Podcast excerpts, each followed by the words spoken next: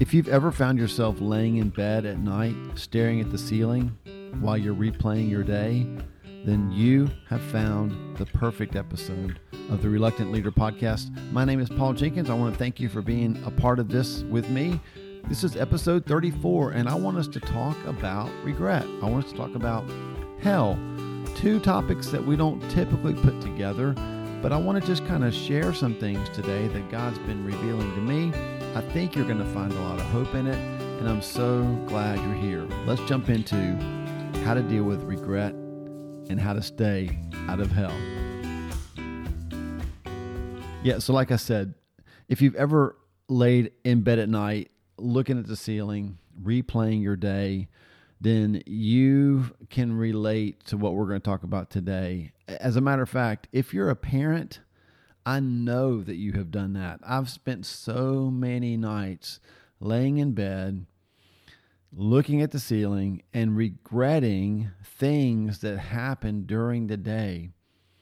You, as a parent, you understand the regret that comes in those moments. You understand the pit in your stomach as you realize that you were too short, too impatient, too busy. You can relate to the silent prayer whispered softly enough so that you don't wake up your spouse, but screamed full throat on the inside as you try to articulate to God the desperation that you feel in your soul. You understand the bargain you make with God that you will make amends as soon as the sun comes up if He'll just help you get to the morning. Have you found yourself praying prayers like, Oh God, please don't let my mistakes from today cause my kids to need counseling for the rest of their lives. Y'all, that feeling is called regret. And I used to naively believe that if I did everything right, if I did everything exactly like the Bible said, then I would never have to feel regret. So I guess in a way you could say that I used to believe that regret was reserved for the failures. And guess what? I was right. What I was wrong about was mistakenly thinking that I wasn't one of the failures. But y'all, we all are. All of us say things, do things, experience moments that we regret. All of us wish we could go back and redo, replay certain parts of our lives. We would say things differently. We would do things differently. And what does that have to do with heaven? And maybe more importantly, what does that have to do with hell? Listen closely to this statement Hell is the pain of regret without the possibility of redemption. Let me say that one more time.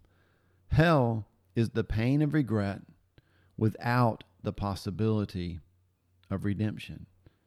Think about this.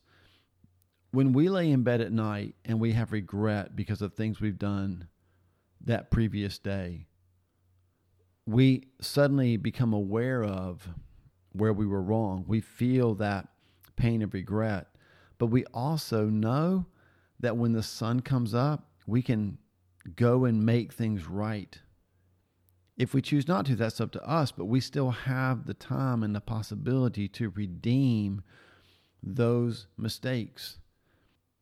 But hell, hell is not having the possibility of redemption, not being able to go back and right the wrongs, correct the mistakes.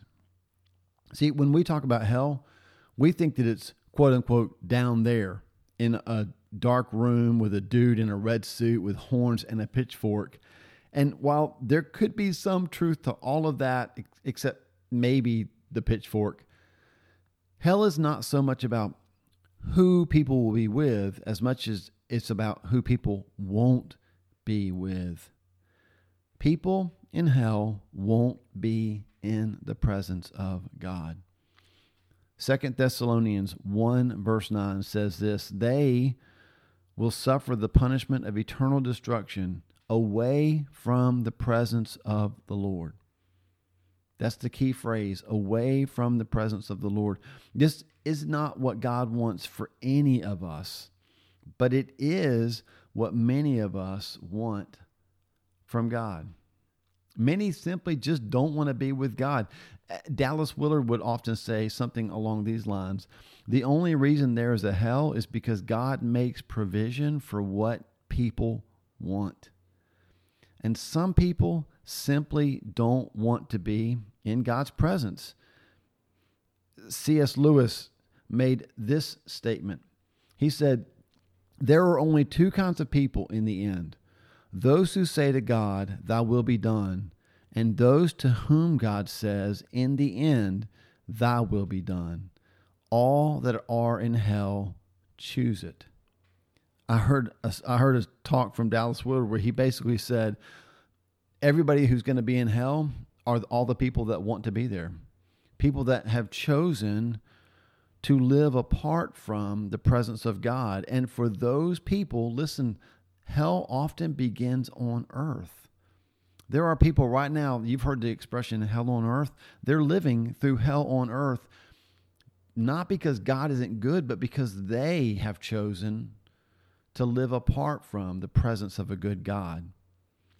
So the difference between hell then and hell now is the ability to realize that living apart from God is a bad decision and the time necessary to correct it. You and I, uh, there are people we know and they're not following Jesus. They don't want to have anything to do with God. And we may know because we've tasted and seen that the Lord is good. We know that the decision they're making to live apart from God is a bad decision, but they still have time to change that decision. That's one reason why intercessory prayer is such a big deal. In hell, there'll be no time to correct that decision.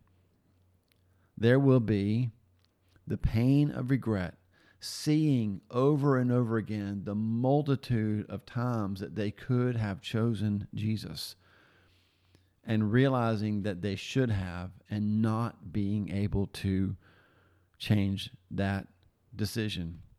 Jesus told a parable about a rich man who suffered eternal punishment and realized that he judged eternity incorrectly and was not able to change his mind.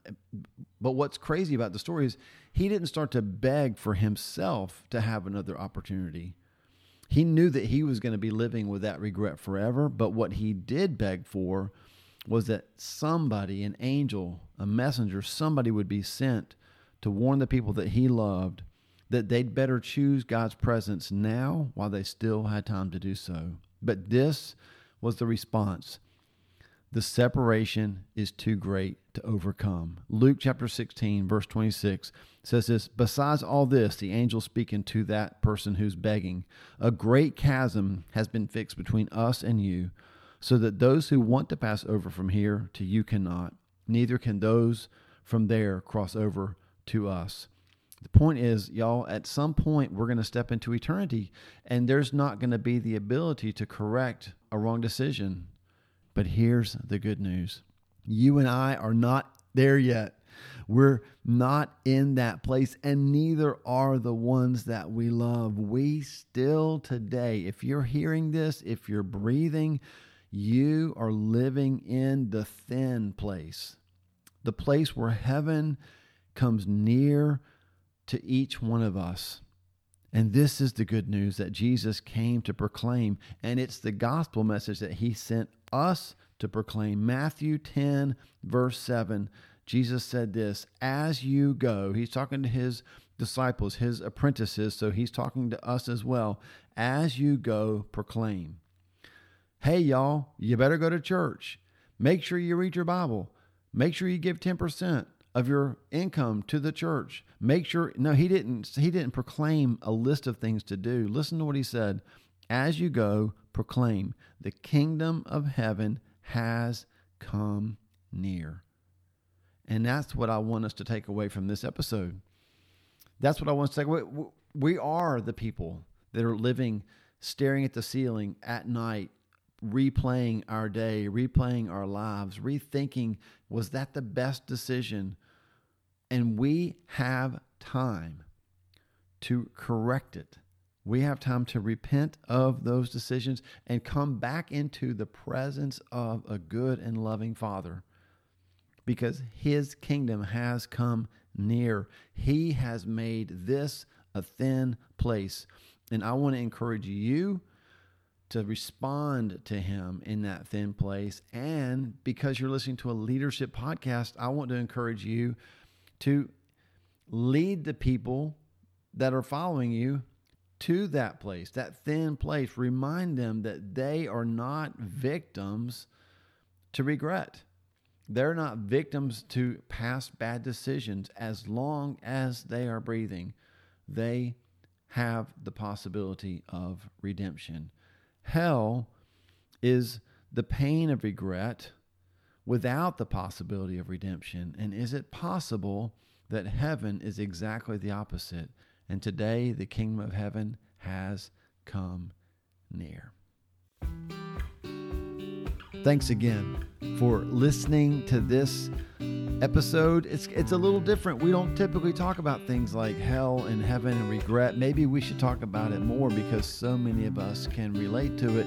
But thanks for hanging in with me today and just listening to uh, some of the things that I feel like God's been showing me lately.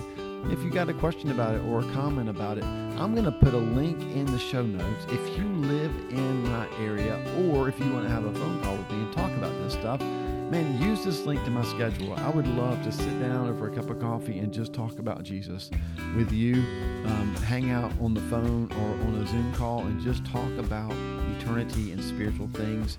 Um, any way that I can serve you, I'd be happy to do it. I thank you again for being a part of this. If it's brought you some value, if you find any kind of value in this, I just ask that you would share it with somebody, that you would help us get the word out about how God wants to use us even in our reluctancy to lead.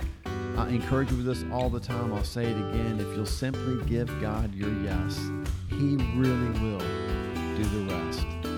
Thanks again for being a part of this episode. I can't wait to hang out with you again.